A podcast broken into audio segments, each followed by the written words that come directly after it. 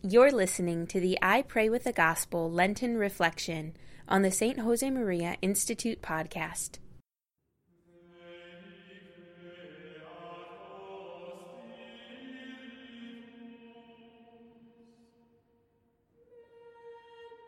In the name of the Father, and of the Son, and of the Holy Spirit.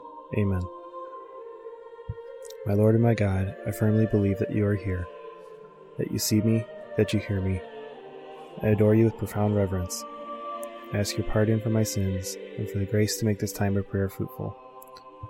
My Immaculate Mother, Saint Joseph, my Father and Lord, my guardian angel, intercede for me. The Feast of the Chair of St. Peter.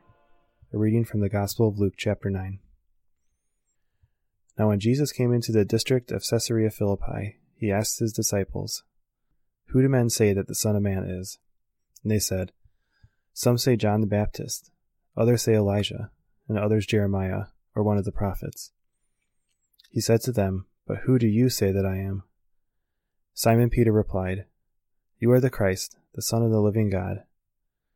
And Jesus answered, Blessed are you, Simon Bar Jonah, for flesh and blood has not revealed this to you, but my Father who is in heaven.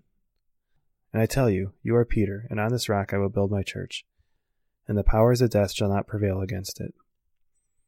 I will give you the keys to the kingdom of heaven, and whatever you bind on earth shall be bound in heaven, and whatever you loose on earth shall be loosed in heaven.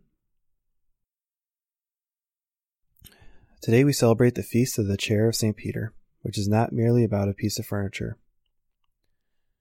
The seat of the bishop is the chair, or cathedra. It signifies the authority of Peter. In the Basilica of St. Peter, you can see the chair, a bronze sculpture of Bernini. On top of it, you see the dove symbolizing the Holy Spirit who inspires the Pope. Why did Jesus choose Peter? Only he knows. God didn't choose a wise man who knew the scriptures and who could write. Peter probably couldn't. He didn't choose a man of easy speech who could be persuasive when preaching the gospel. He didn't choose a man with influence, a rich man, a politician. Jesus needed a strong man, a rock on which to build his church.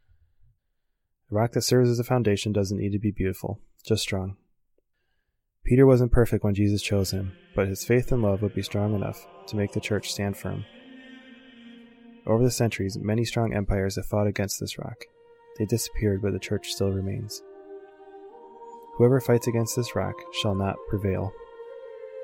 Holy Mary, our hope, Queen of the Apostles, and Mother of the Church, pray for us. I thank you, my God, for the good resolutions, affections, and inspirations that you have communicated to me in this meditation.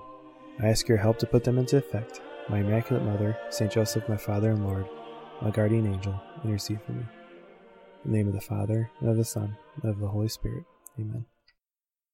For the full text of today's reflection and other spiritual resources, visit the St. Josemaria Institute at stjosemaria.org.